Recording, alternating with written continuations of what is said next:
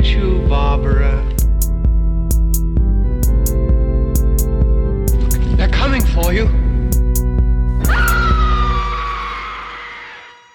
Herzlich willkommen zur 57. Episode von Devils and Demons. Ich bin der Chris und an meiner Seite ist natürlich Pascal. Hallo. Äh, wir reden heute über einen der vermutlich berühmt-berüchtigsten Filme aller Zeiten äh, von unserem Lieblingsregisseur, äh, wo wir uns jetzt wieder herrlich drüber auslassen können, ob er William Lustig oder William Lustig heißt.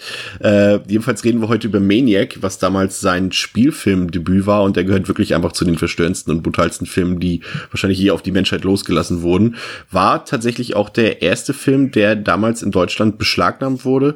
Aber auch wenn man den heute guckt, egal wie man ihn findet, ob positiv oder negativ, aber ich glaube, glaube, er lässt irgendwie trotzdem jeden mit Gänsehaut und einem extrem schmutzigen Gefühl zurück. Und ich glaube, das ist Grund genug, um den Film heute mal so ein bisschen in der Retrospektive zu betrachten.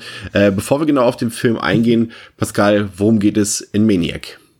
Frank Zito ist ein Mann mittleren Alters, der in einer New Yorker Mietwohnung lebt und aufs erste recht unscheinbar wirkt und aussieht. Doch das Äußere täuscht wie so oft, und stille Wasser sind bekanntlich tief und in diesem Fall auch beklemmend düster von seiner gewalttätigen Mutter, einer Prostituierten, misshandelt und psychisch nahezu zerstört, hat Frank eine abartige Passion entwickelt, die ihn zu einem der schrecklichsten Serienkiller New Yorks werden lässt. Auf brutalste Weise tötet er junge Frauen, skalpiert sie und stattet mit Skalp und Klamotten dafür in seinem Apartment vorgesehene Schaufensterpuppen aus. Diese Puppen dienen Zito als Ersatz für seine verstorbene Mutter von der er manisch besessen ist und nach derer Zuneigung und Gunst er sich sehnt. Und für dieses Bedürfnis ist Frank Zito kein Opfer zu groß. Ja, ähm, ja, ähm, Maniac, ich weiß nicht, äh, du hast ihn jetzt zum ersten Mal gesehen, gehe ich von aus? Mhm.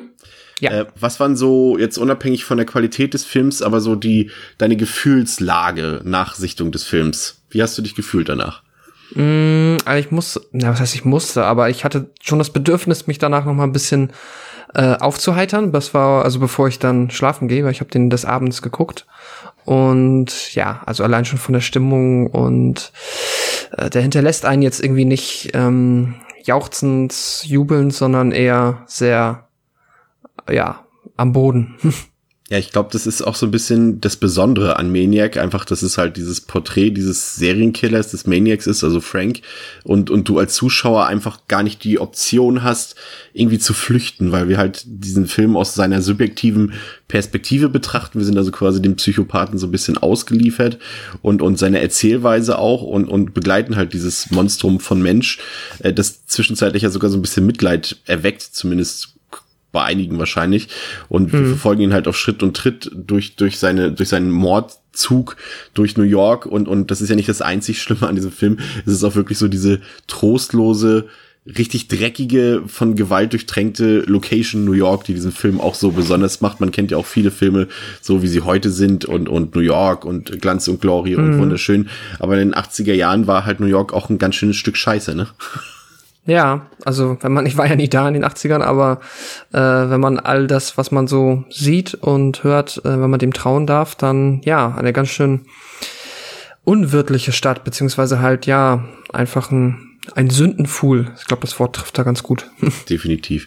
Ja, wir haben es schon erwähnt. Also Regie geführt hat äh, William Lustig. Ich bleib wieder bei Lustig. Du kannst ja als Kontrastprogramm dann wieder William Lustig sagen, damit Sehr gern. für jeden was dabei haben. Also ich hatte es eingangs erwähnt. Also es ist sein Spielfilmdebüt gewesen. Vorher hat er halt hauptsächlich im, äh, ja sogar im Hardcore-Porno-Bereich mitgewirkt. Danach äh, mm. sein Nachfolgerfilm Maniac Cop, den haben wir schon in einer vorherigen Episode besprochen. Und der hat eigentlich viel zu wenig gemacht. Er hat ja noch ein paar, ein, zwei kleine andere Filme, Filme gemacht, die aber jetzt jetzt nicht so große Wirkung hatten und hat sich dann ja mehr auf sein eigenes Label auf Blue Underground äh, so ein bisschen zurückgelehnt, wo er ja auch diese Filme ja dann auch quasi heute immer noch vermarktet mit. Ansonsten haben wir dabei Joe Spinell, der hier nicht nur das, also der hier nicht nur die Hauptrolle äh, des Franks spielt, äh, sondern auch das Drehbuch geschrieben hat. Und Joe Spinell ist mhm. tatsächlich eigentlich gar nicht so ein Unbekannter, der spielt gerne auch immer, äh, hat gerne immer Mafiosi-Rollen gespielt, äh, zum Beispiel im, im, im Paten oder in Taxi Driver oder auch in Rocky, da hat er diesen quasi als Rocky noch zu zu Beginn seiner Karriere noch hier, wie nennt man das? Äh, Gazzo hieß der. Gazzo, genau, wo er quasi sein, ja, sein Auftraggeber war, um, um Leuten, äh, ich weiß gar nicht mehr, wie nennt man das denn, wenn, wenn, ähm, wenn Leute. Inkasso-Unternehmen. Äh, ja, nennen es Inkasso-Unternehmen, also die, die, die Figur, die Rocky gespielt hat, ähm, quasi jemand, der Leuten droht, wenn sie ihr, ihr Geld nicht bezahlen an die Mafia und so weiter. Genau. Oder irgendwelche Schuldeneintreiber, so heißt es, genau, Schuldeneintreiber. Ja. Und wir haben ebenfalls eine nicht ganz den Hörern unbekannte Hauptdarstellerin dabei, Caroline Munro, die wir ja schon aus Slaughter High kennen, die auch eben in dem James Bond Film The Spy Who Loved Me mitgespielt hat und in einer kleinen Nebenrolle Tom Savini, der aber hier, ähm, wie wir gleich noch feststellen werden, eine äh, abseits der Kamera äh, noch eine viel größere Rolle gespielt hat äh, mhm. und damit für eine der vermutlich größten Qualitäten dieses Films gesorgt hat. Aber ich denke mal, wir steigen mal so ein bisschen in den Film ein. Ähm, die Opening-Sequenz äh, zeigt eigentlich schon relativ gut, äh, was uns Maniac erzählen will und vor allem wie er es erzählen will. Das ist zwar eigentlich so eine schöne Perspektive, die wir da haben. Wir sehen ein, junges Pärchen, die eine schöne Zeit am Strand verbringt. Es ist irgendwie, ich glaube, es ist schon Richtung Sonnenaufgang. Ich weiß nicht genau, ob das, vielleicht war das auch irgendwie filmisch. Manchmal hat man ja so, dass das, was am Tag gefilmt wird und dann künstlich verdunkelt wird, um es Nacht wirken zu lassen. Aber hier war es, mhm. glaube ich, Sonnenaufgang, glaube ich, müsste es sogar sein, ne? wenn ich mich nicht ganz irre. Äh, jedenfalls äh, verbringen die da eine schöne Zeit, aber wir merken, dass sich ein Unbekannter äh, den beiden nähert Bett und als dann der Mann äh, Feuerholz suchen will, was wiederum dagegen spricht, dass es äh, morgens ist, dann doch eher abends, ähm, überfällt der Unbekannte äh, die Frau, schneidet ihr auf brutalste Art und Weise die Kehle durch und bringt anschließend auch mit so einer Art ja, Klavierdraht oder so auch den Typen um. Und mhm. Dann gibt es so einen ruckartigen Schnitt auf Frank, wie er aufwacht quasi in seinem Bett und, und man nicht so genau weiß, war das jetzt ein Albtraum oder ist es wirklich passiert und er wacht, er hat es selber nochmal rekapituliert im Traum sozusagen und wir befinden uns dann mitten in der ja, schon ziemlich krass eingerichteten Wohnung von Frank mit diesen ganzen Kerzen, die so altarhaft aufgebaut sind und den ganzen Schaufensterpuppen und Spielzeugpuppen. Äh, ist schon ein ziemlich krasser Auftakt, oder? Ja, definitiv. Ähm, ja, ich habe noch äh, als Trivia äh, bezüglich des ähm, dieser ersten Strandszene. Es ist ja wohl dann auch, also so liest man, inspiriert von ähm, Jaws, von Steven Spielbergs Film, ähm, dass er halt quasi Frank der High ist, der halt ja auch erst dann aus der First Person halt sich dieses ähm, ja, Pärchen beziehungsweise sein Opfer anschaut und dann zuschlägt. Das fand ich eigentlich ganz interessant. Und ähm, ja, du hast äh, definitiv recht, das ist ähm, der Film fängt sehr krass an, und ja, ich meine, gut, der Anfang ist glasklar und dann erstmal mit Frank. Klarkommen ist, ähm, beziehungsweise erstmal die Rolle verstehen des Typen in seiner seltsamen Wohnung mit den Schaufensterpuppen, die ja schon ja äh, verstörend äh, ausgestattet sind mit den äh, Haaren diverser Opfer und den Klamotten eben dieser, ist ja setzt sehr schnell den äh, Ton, den er dann auch gefühlt, also äh, ja. ja. nicht mehr verliert. Es wird dann ähm, ja über größte Strecken des Films bleibt es dabei, dass es halt dieses ja sehr verstörende ist. Ich weiß auch gar nicht, was die Wohnung von ihm so schlimm macht. Ich meine, es ist halt so ja, ich meine klar, die Schaufensterpuppen und dass er da halt so alleine creepy ja, abhängt. Aber irgendwie setzt das auch gleich so eine Atmosphäre. Das ist gleich so ein Unwohlsein bei mir gewesen. Ich weiß es nicht. Es ist Hast ja du eine Idee? Es ist ja vor allem das, was ähm, was der Film so gut macht, ist halt dieses Klischee vom, vom lieben Nachbarn von nebenan, mhm. was halt so zwar auch schon bestimmt schon in einigen anderen Filmen vorher war, aber nie so drastisch wie hier.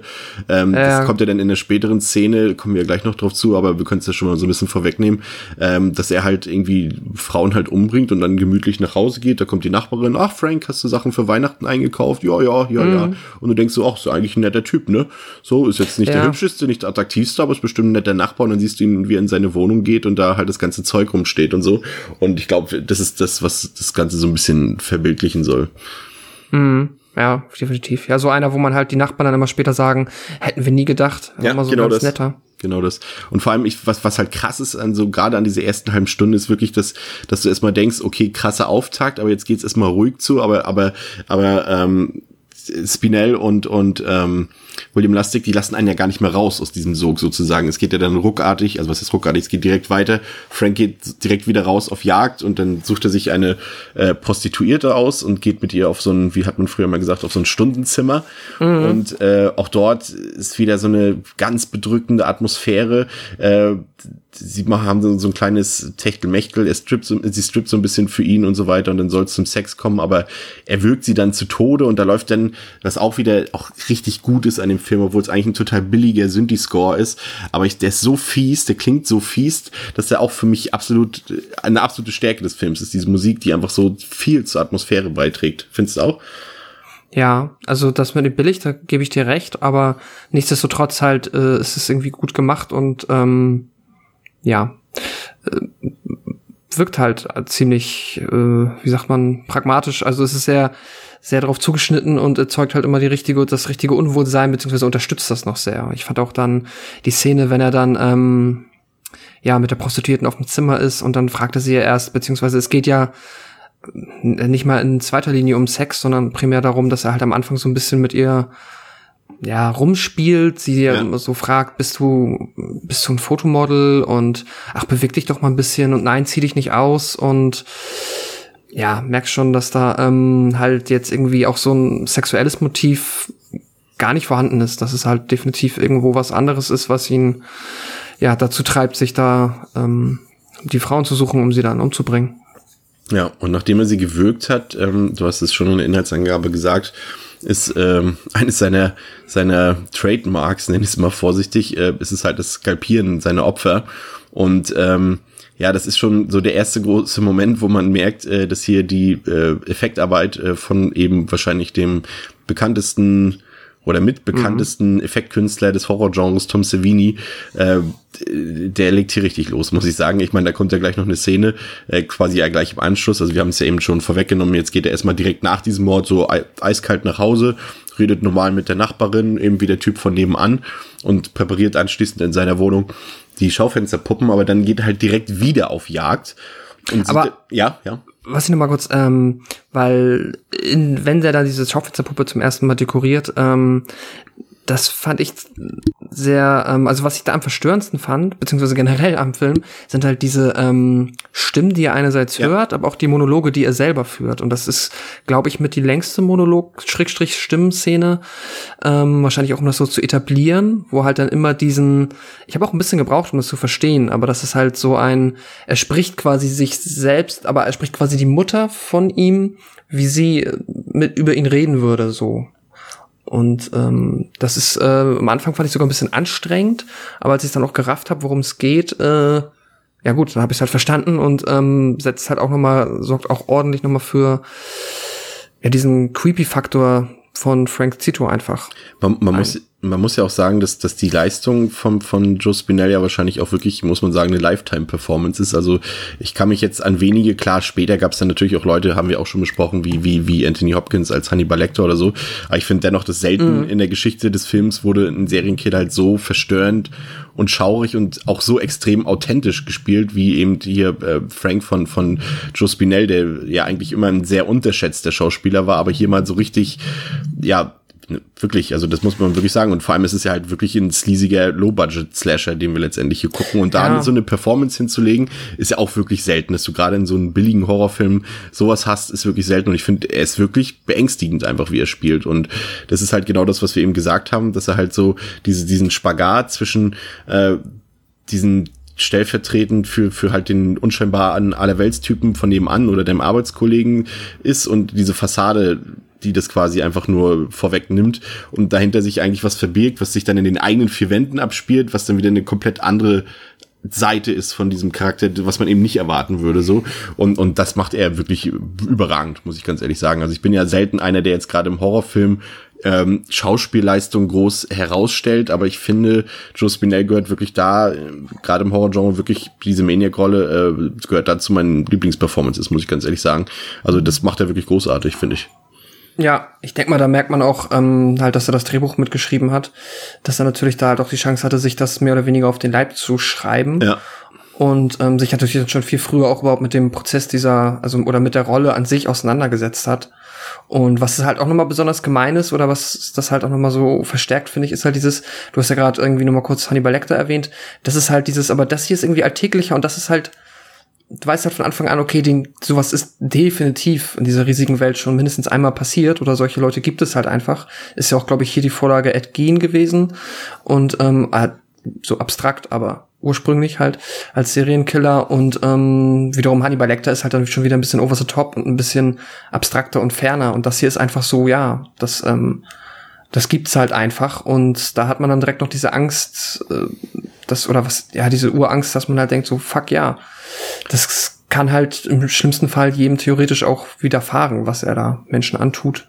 Was, was halt auch immer wieder bemerkenswert, finde ich, ist an dem Film, was er halt durch seine Atmosphäre und halt gerade durch diese schmutzigen Straßen und Seitengassen und sowas, die der Film zeigt, ähm, so darstellt, ist halt auch das, was gerade jetzt auch in der Retrospektive, wenn man sich so, so Crime-Dokus und sowas anguckt, auch gerade über New York und Los Angeles in den 80er Jahren, ist halt wirklich so, dass da teilweise wirklich so viele, auch gerade Frauen eben oder Prostituierte und oder sei es Anhalterinnen umgebracht wurden, die halt dann niemand vermisst hat, ne, die einfach quasi vom, von der Stadt verschluckt wurden, ne, und keiner hat sie vermisst, da hat die Polizei nicht viel gemacht, weil war halt nur eine Prostituierte und ich finde, das kommt hier auch in dem Film ziemlich gut rüber. Wir sehen zwar, äh, es gibt ja so ein bisschen Ermittlungsarbeit, die wir zwar nie proaktiv sehen, sehen, die dann immer entweder so in, in so einem Fernsehen oder in einem Zeitungsausschnitt oder sowas äh, zu sehen ja. ist. Aber, aber es ist, äh, es ist halt wirklich ein extrem nihilistischer Film, wo es einfach wirklich nichts Positives gibt. Es ist alles Scheiße in dem Film.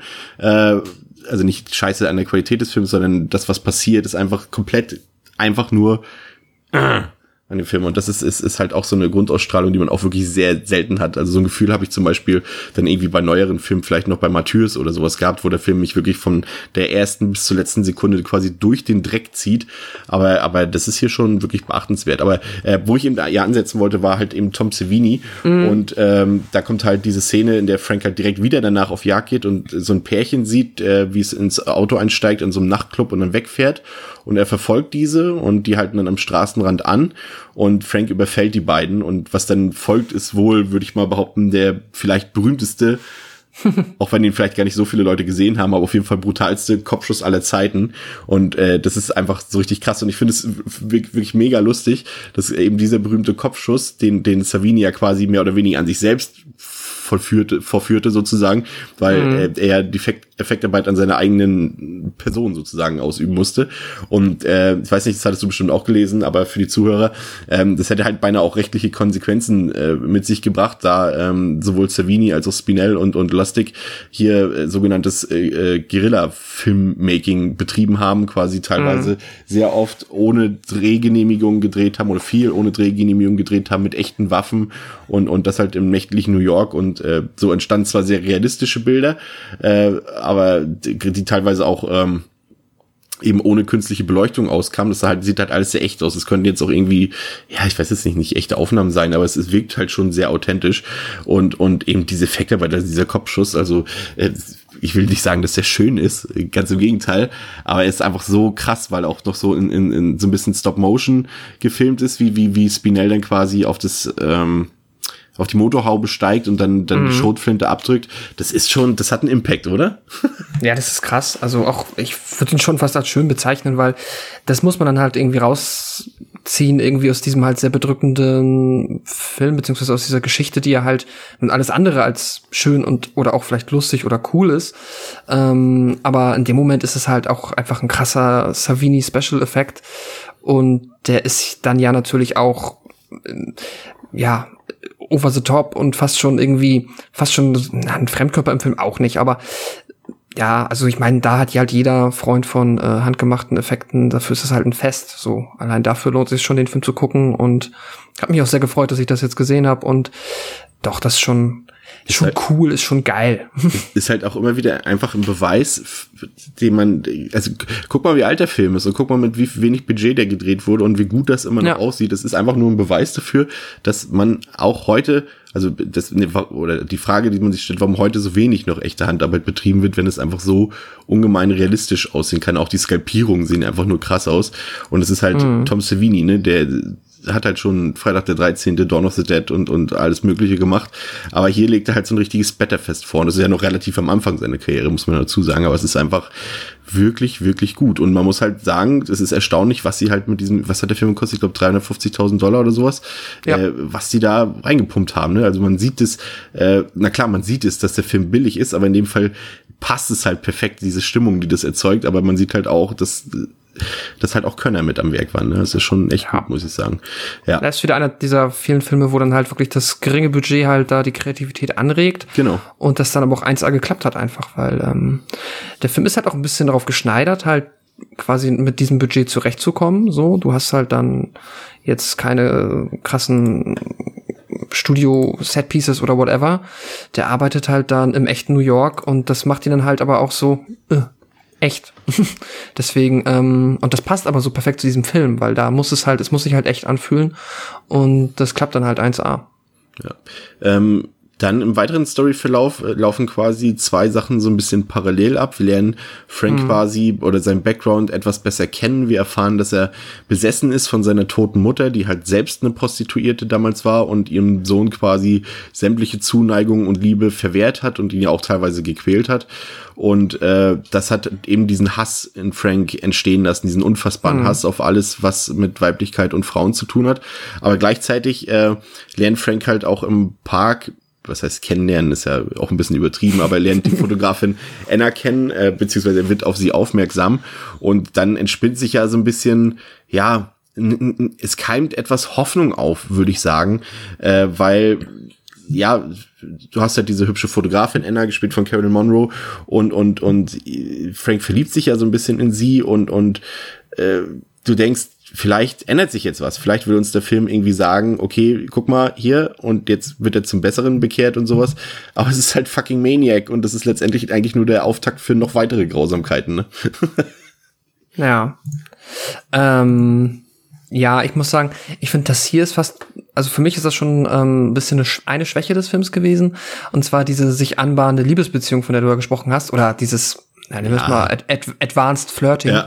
Ähm, das, ich finde, das ist nicht so nachvollziehbar von der, ähm, äh, wie heißt sie, Anne, weil Anne. das ist, ähm, genau, die ist halt einerseits ist sie halt äh, mehr als einen Tacken jünger, aber das ist jetzt, na gut, das ist halt, er macht das natürlich schon, er spielt dann in diesem Moment halt dann der Charis so einen charismatischen Tausendsasser, der halt sich ja auch so mit so Kunst und Arzi sich damit auskennt und lädt sie dann zum Essen ein, aber der wickelt sie so schnell um den Finger und sie ist da auch so, mh, hm, ich will nicht gefügig sagen, aber sie macht das alles so mit und findet das alles so ganz toll und lässt sich so sehr schnell, sehr effektiv von ihm bezirzen. Ja. Fand ich ein bisschen, war ich so, naja, es ist, komm. Es ist nicht wirklich subtil. Also ich war, man weiß ja, was, was Spinell da im Drehbuch mit ausdrücken wollte. Er will halt die Leute erst ein bisschen auf diese Fährte locken, von wegen, vielleicht kommt jetzt ein Turning Point oder sowas. Aber es ja. ist natürlich schon, sind wir ehrlich, Joe Spinell ist halt auch, wenn er einen Anzug trägt oder oder sowas oder eine Krawatte trägt, ist er jetzt nicht ähm, jemand, äh, wo man denken könnte, dass äh, Carolyn Monroe, die, ja die wir ja nun auch schon mal gelobt haben für ihre durchaus vorhandene Attraktivität. Also das sind jetzt mhm. nicht die beiden, die normalerweise zusammen in die Bar gehen und danach zusammen ins Bett steigen. Aber naja, nun ist es halt nur so ein Film. Also ich gehe da ja. auf jeden Fall mit. Es ist ein bisschen jetzt auch zu wenig zu wenig einfach. Ja, es, passiert geht, auch einfach zu schnell. Genau, ich meine, er geht ja einfach schnell und es ist ja quasi auch relativ schnell wieder sozusagen vorbei. Wir sind ja hier quasi schon, ja, eigentlich ja. schon fast an der Stundenmarke angekommen. Und, ja, und er äh, besucht sie halt auch einfach zu Hause, kommt da so rein und sagt so, ja, und ich bin der Frank und so, düt, düt, düt. Ja. Und das ist halt, das finde ich so ein bisschen, naja, ähm, aber sei es drum. Aber genau, da passiert ja dann noch was anderes, ne? Ein zweiter Strang. Ich finde tatsächlich, äh, dass für mich da auf jeden Fall, äh, das ist, glaube ich, kommt nach der Parkszene, also wo, wo Anna und, und, und Frank jetzt noch nicht richtig äh, quasi connected haben, sondern nur, wo er sie im Park beobachtet hat beim Fotografieren. Ähm, aber diese Verfolgungsjagd, die da kommt, das ist ja wieder so, dass du erst denkst, oh, vielleicht passiert was, aber nein, er verfolgt dann halt eine Krankenschwester durch die halbe schmutzige Stadt New Yorks bis tief in die U-Bahn rein. Und das ist, finde ich, eine fantastische Sequenz, diese, diese Verfolgungsjagd zwischen, zwischen der Krankenschwester und Frank, ähm, ja. quasi durch den Untergrund New Yorks, finde ich mega, mega spannend inszeniert und auch mega creepy. Fand ich richtig, richtig gut. Das ist vielleicht sogar meine Lieblingsszene im ganzen Film. Ja, ja, definitiv. Die ist richtig stark. Ähm, da ist auch nochmal so, also das ist kein, ja, weiß ich nicht, Kritikpunkt schon vielleicht schon. Ich finde, ab dem Punkt habe ich auch so das Gefühl gehabt, dass der Film jetzt sehr episodenlastig wird. Ja. Und ähm, dann halt ja diese eigentliche, ich sag mal dann die End-Arc oder die End-Story, die dann halt mit der Anna einsetzt, die kommt dann ja auch verhältnismäßig spät, so bei der Hälfte, beziehungsweise schon fast ein bisschen drüber. Und dann hatte ich halt auch schon so ein bisschen die Befürchtung, also nicht, dass, also dass das jetzt halt nur noch so in so Episoden weitergeht. Mm. Und ähm, ich meine, das entsch es entschädigt halt die Qualität dieser zweiten Episode in Anführungszeichen entschädigt halt absolut. Aber ähm, ja, es ist schon sehr so ein bisschen und jetzt die nächste und die nächste und ja, es ja. ist es ist halt so, es, der Film hat halt das ist letztendlich so. Es, ich, ich finde, er erzählt eigentlich, also eigentlich ist die Story per se ja sehr gut, weil sie so auch noch nicht vorhanden war in dieser Art, dass es halt eben aus dieser subjektiven Perspektive ist und, und dass wir halt nicht eben die Op ein Opfer begleiten, sondern eben den Täter begleiten die ganze Zeit. Und das ist eigentlich das Besondere. Aber es ist ja dennoch trotzdem eigentlich ein relativ simples Konstrukt, weil einfach dort ein Typ einfach Frauen umbringt und zwischenbei halt so ein eventueller Punkt ist, wo er vielleicht sich ändern könnte, weil er eine Frau kennenlernt. Aber das ist schon alles letztendlich. Und, und genau. das siehst du genau richtig. Und es ist ja auch hier so, du hast, was wir eben schon angesprochen haben, er sucht ja dann Anna auf und die beiden gehen essen und quatschen über Kultur, Kunst, whatever. Und dann hast du halt direkt wieder, als ob man denkt, okay, das ist jetzt schon fast wieder zu viel Geschichte. Äh, muss zwei Minuten später dann halt Frank, ich war das ein Model oder so, diese Dame, die er da in der Wohnung überfällt? Das war doch eins von diesen Fotomodels da, oder? Genau, er hat ja, Shooting, ähm, ja bei dem bei dem Fotoshooting hat er ähm, von ihr diese Halskette oder diesen Anhänger entwendet und sich dann darüber halt ähm, quasi eine Ausrede geschaffen, sie zu Hause zu besuchen und dann dabei mit der linken Hand irgendwie noch die Tür manipuliert, so dass er sich dann später, wenn sie dann in der Badewanne ist oder sich schlafen legen wollte, sich halt dann nochmal ähm, Zugriff zur Wohnung verschaffen konnte. Ja, um sie dann letztendlich wieder zu knebeln und zu skalpieren. Ähm, genau. Auch wieder sehr drastisch, muss ich sagen. Er, der Film macht es ja auch, auch wieder auch ein bisschen, auch ein bisschen clever, dass er äh, ja viele Sachen, also er zeigt, er ist ja wirklich sehr, sehr, sehr, sehr explizit, aber äh, Lastig lässt es sich dann trotzdem nicht nehmen, denn auch wieder, wenn du denkst, oh Gott, das wollen die jetzt zeigen, dann doch mal abzublenden. Das finde ich dann durchaus wieder ein bisschen charmant, dass es halt nicht alles full frontal zu sehen ist, aber äh, für diejenigen, die den Film noch nicht gesehen haben, glaubt mir, das ist schon, also ich weiß nicht, ob es zu viel des Guten ist, da gehe ich dann äh, später nochmal äh, ähm, in der Bewertung drauf ein, aber lässt sich auf jeden Fall drüber streiten, ja. Und das Ende ist dann halt irgendwie, ja, es könnte vielleicht sogar irgendwie, wirkt es so, als würde ein bisschen was fehlen zwischendurch, also er trifft sich ja wieder mit Anna und, mhm. äh, und, und du denkst, okay, vielleicht da hat man auch immer noch ein bisschen Hoffnung, dass es vielleicht irgendwas an sich ändern könnte oder sie irgendwas bei ihm bewirken könnte, aber ist halt überhaupt nicht so und das äh, macht Frank macht auch keine Ausnahmen und will sie ja auch äh, töten äh, sie kann zum Glück flüchten und, und, und, und verletzt ihn auch dabei und das, das, das spielt sich dann am Friedhof ab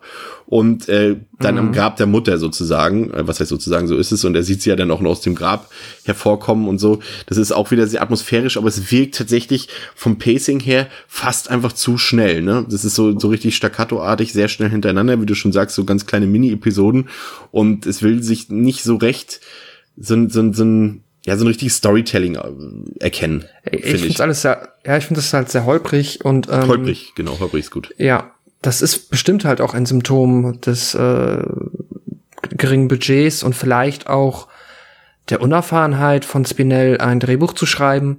Ähm, ja, die Episoden an sich funktionieren halt irgendwie alle, die sind richtig cool, die sind halt auch fabelhaft gedreht und inszeniert, ähm, aber so das große Ganze ist dann halt, da ruckelt sich der Film so ein bisschen durch ähm, was jetzt nicht unbedingt angenehmer macht zu gucken, beziehungsweise was halt auch manchmal so ein bisschen die Glaubwürdigkeit, oder na, die Glaubwürdigkeit, aber was es halt schwerer nachzuvollziehen macht, jetzt so zum Beispiel, warum er jetzt auf einmal mit Anna so easy peasy best friends ist und auch teilweise so ein bisschen die Motivation, warum er wie was macht, also wieso er jetzt diesen Plan hat, sich erst mit der Anna anzufreunden, um dann von ihr ein Model umzubringen und naja, dann diese Friedhofsszene am Ende, das war mir auch, also das ist auch schon wieder so, ich meine, da ist halt viel Interpretationsspielraum, ob er das so wollte, dass er sie am Grab der Mutter umbringen wollte, oder ob er da quasi nur einen Nervenzusammenbruch bekommen hat, so wie es auch so ein bisschen gespielt ist. Ja. Schwierig, ähm, aber äh, ja, nichtsdestotrotz, das, was dann am Ende passiert, das ist ja immer alles eigentlich ganz, das ist auf ziemlich hohem Niveau, gerade den Umständen entsprechend gemessen. Wie siehst du das generell? Also ist dir die Gewalt, ist sie für dich noch in einem akzeptablen Rahmen in dem Film? Oder findest du sie schon etwas too much? Und vor allem würde mich interessieren, wie du generell diese Frauendarstellung in dem Film siehst. Es, da scheiden sich ja so ein bisschen die, die Geister drüber. Ähm, das, letztendlich ist ja der komplette der Film so eine Objektivierung der Frauenrolle übergeordnet. Und, und Frank sieht alle Frauen von Natur aus schlecht. Wir wissen natürlich auch warum, wegen seiner Mutter. Und er versucht sie zu belehren und er versucht sie zu heilen von ihren Trieben und von ihren Bedürfnissen. Das ergibt sich so ein bisschen ja außer Handlung. Aber ich finde schon, dass das ein bisschen ja, also sollte man es kritisch sehen, wie die Frauenrolle ist, oder will, will, siehst du da einen tieferen, eine tiefere Botschaft auch seitens, seitens der Intention von Spinell und, und Lastig dahinter? Oder findest du, dass die Frauen dort objektiviert werden und einfach letztendlich als Schlachtmittel da sind? Mmh, Schlachtmittel ja, irgendwo schon. Die, Ob Objektivierung sehe ich nicht so. Ich glaube halt, dass die äh, Motivation eher war, ähm, das Augenmerk auf äh, so eine Figur wie Spinell zu, äh, beziehungsweise äh, wie Frank, Frank Zito zu legen ähm, und quasi in dessen Abgründe zu schauen. Und das ist halt dann im Endeffekt fast schon irrelevant, was er dann in der ähm, Gesellschaft da für Schäden hinterlässt. Jetzt natürlich halt in dieser Kombination mit seiner Mutter und dann halt den Frauen, das ähm, ja, das ist halt dann so geschrieben, das passt so. Ähm, also ich glaube nicht, dass da jetzt irgend, dass man dem vorwerfen kann von der Intention, da jetzt irgendwie die Frauen arg zu Objekten, also das, ja, die Frauen so zu Objekten zu machen, weil er macht es natürlich, beziehungsweise er sieht da halt keine Objekte drin, er sieht halt seine Mutter dann da drin und das ist ja aber nichts Gutes, also beziehungsweise der Film verkauft dann das ja nichts als was Gutes, sondern etwas, was der kranke Typ, der offensichtlich nicht der Held dieses Films ist, auch wenn er die Hauptfigur ist, ähm, macht. Und das finden wir ja aber per se nicht gut. Es ist ja jetzt kein ähm, kein äh, Michael Myers, wo du ab einem gewissen Punkt irgendwie im Franchise sagst so go go go, sondern hier ist das ja mehr so ein äh, hoffentlich hält ihn dann auch mal irgendwann jemand auf. Und Entsprechend finde ich das nicht so schlimm. Ich meine, der hat aber halt ansonsten sehr platte Rollen. Also die jede, jegliche Frauenrolle hier ist unfassbar eindimensional. Ja. Auch die von Anna im Endeffekt. Die hat es halt noch so ein bisschen ausgeschmückt, ähm, aber auch nur minimal. Und gerade wie sie halt dann ich meine, umgeht mit ihm, ist halt auch noch mal so unfassbar püppchenhaft, also so unfassbar flach, das, das, das kann man den Film eher vorwerfen. Ich glaube, das ist auch so ein bisschen das, was, was vielleicht dann eben genau vor, das vorwurfsvoll ist, weil halt gerade zu diesem Zeitpunkt ja auch so ein bisschen so diese schickimicki 80s-Welt sozusagen am Entstehen ja. ist. Und, und, und hier schön da, schön, nee, wie sagt man, schöne Schein nach außen, alles Fassade, das ist ja alles so dort zu diesem Zeitpunkt so im Entstehen gewesen. Kann natürlich auch eine gewisse Kritik sein. Ähm, ich finde übrigens auch, dass äh, der Film tatsächlich äh, sowohl in dieser, in diesen Mordsequenzen, auch wenn natürlich hier jetzt ähm, Frank nicht diese, nicht so ein maskierter Typ oder dieser Unbekannte ist. Wir wissen halt sofort, wer der Bösewicht und wer der Killer ist. Aber auch, äh, aber diese Art der Darstellung der Morde, diese Zelebrierung und auch jetzt zum Beispiel diese Verfolgungsjagd im, im New Yorker Underground. Äh, ich finde, damit huldigt huldigtlastig auch so ein bisschen irgendwie dem Giallo-Genre so ein bisschen. Also das hm. gerade so, das passt eigentlich auch sehr gut rein. Also ich glaube schon, dass da eine gewisse Inspiration äh, durchaus vorhanden war. Ähm, ja, ich habe auch gelesen, dass Argento ursprünglich auch als Co-Produzent ah, okay. mal angedacht war.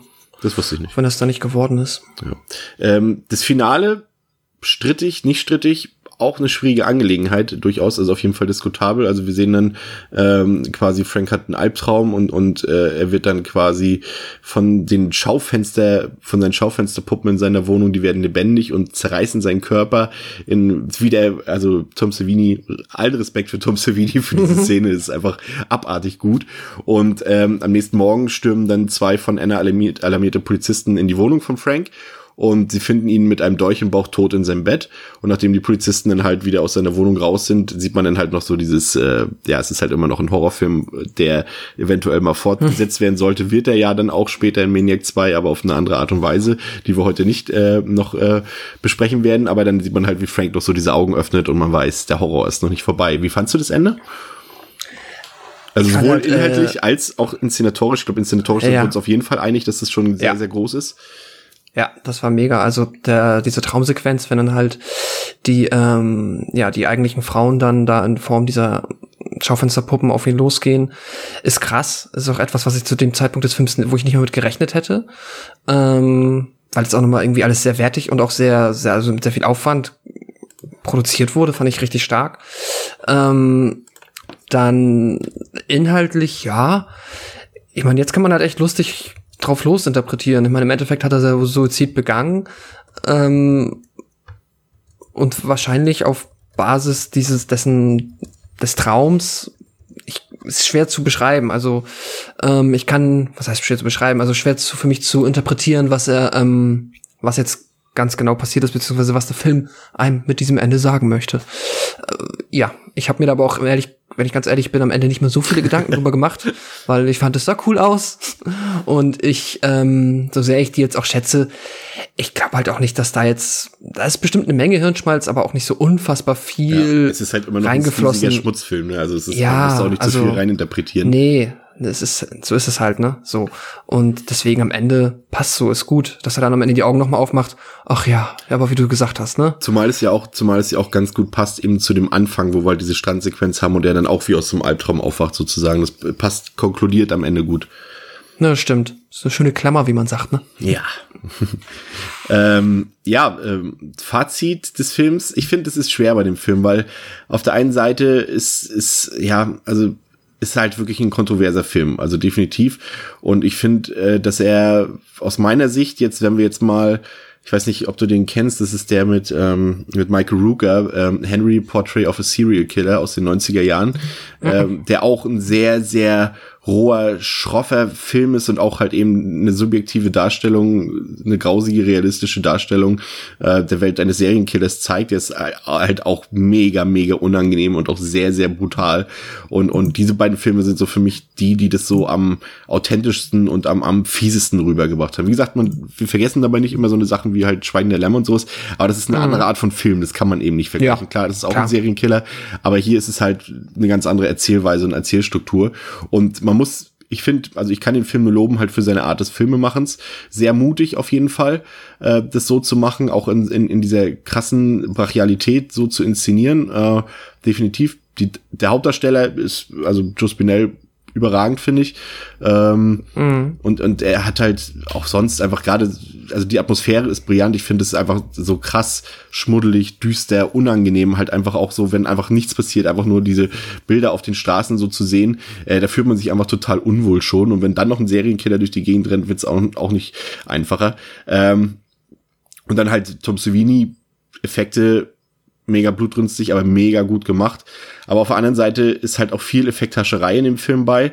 Ähm, das Frauenbild ist durchaus diskutabel und letztendlich, wir haben es jetzt auch uns selbst ja so ein bisschen gegenseitig jetzt aufgeschlüsselt schon gegeneinander, ist halt der Plot letztendlich relativ dünn und simpel. Das kann man alles kritisieren, aber ich glaube, es ist unstrittig, dass es zumindest, selbst wenn man den Film nicht so gut findet, ähm, einer der wichtigsten Genrefilme überhaupt, mhm. die man auch gesehen haben sollte, wenn man sich für dieses Genre äh, interessiert und wenn man halt auch derartige Brutalitäten und, und Gewalttätigkeiten aushalten kann.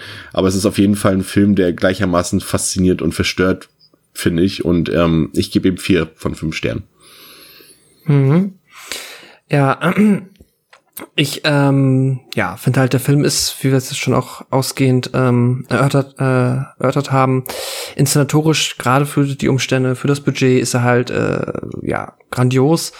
Ähm, alles, was du gesagt hast, die Effektarbeit ist fabelhaft und ähm, dieses echte Raffe Anfang der 80er New York kommt halt auch einfach super rüber und da haben wahrscheinlich genauso diese Faktoren, das Guerilla, Guerilla Filmmaking und so weiter haben da wahrscheinlich auch eher zu beigetragen, dass da ähm, ja so eine richtig echt echt in Anführungszeichen fiese Atmosphäre entsteht und mhm. ähm, das ist schon einfach krass.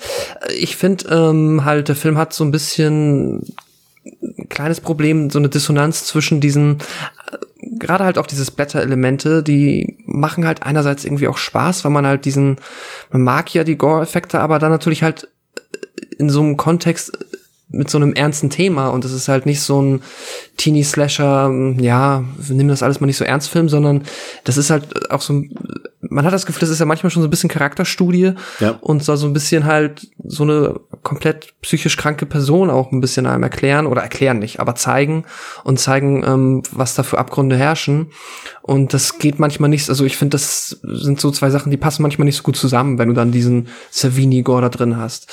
Ähm, andererseits natürlich helfen die dann auch schon dabei, das mal wieder ab und zu aufzulockern. Hm, ja. Ähm, das finde ich ein bisschen schwierig und dann halt sonst, was ich halt, was wir besprochen haben, dass ich halt auch finde, dass der Film sich so ein bisschen durch die Episoden ruckelt. Äh, alle Figuren außerhalb von Frank Cito sind halt meiner Meinung nach sehr, sehr dünn, sehr flach und ähm, dienen bisschen, halt wirklich nur dem Plot. mal kurz ein, ähm, auch wenn wir ihn hier noch nicht besprochen haben. Es ist so ein bisschen eine Vorstufe, natürlich deutlich weniger glatt gebügelt, aber es hat schon ein bisschen was von American Psycho auch. Weil das ist quasi, das, das ist quasi hier die Zeit, wo diese Yuppie-Zeit so ein bisschen beginnt, sozusagen, und schon diese, diese scheinheilige Welt darstellen will, was American Psycho Ja. natürlich noch deutlich krasser dann macht. Also nicht in seiner Brutalität, aber in dieser Darstellung dieser Welt. Aber ich finde, das hat mich jetzt irgendwie gerade, was du, wie du es auch nochmal formuliert hast, so ein bisschen erinnert an, an, an American Psycho. Ja, stimmt. Also auf jeden Fall die Perspektive, ne, dass du Ja. in beiden Fällen halt auch die Hauptfigur hast, die halt nicht der Held ist in dem Sinne, sondern ähm, der Serienkiller und ja, das ist eigentlich ein ziemlich cooler Vergleich. Ähm, was wollte ich sagen? Ja, genau. Und das sind halt so Kritikpunkte. Ich finde, der Film ist super anzusehen. Ich meine, man sieht halt auch schon, dass der auf 16 Millimeter gedreht ist. Das äh, macht ihn jetzt auch nicht hübscher, aber trägt auch irgendwie noch ein bisschen zur Atmosphäre bei und macht ihn halt, wie du immer so schön sagst, so sleazy low budget. Das passt. Und ähm, nee, ich finde also, den vollkommen empfehlen. Und also, wie du es gesagt hast, ich würde diese Empfehlung unterstreichen, wollte ich sagen. Und gebe dem Film am Ende dreieinhalb von dreieinhalb von fünf Sternen.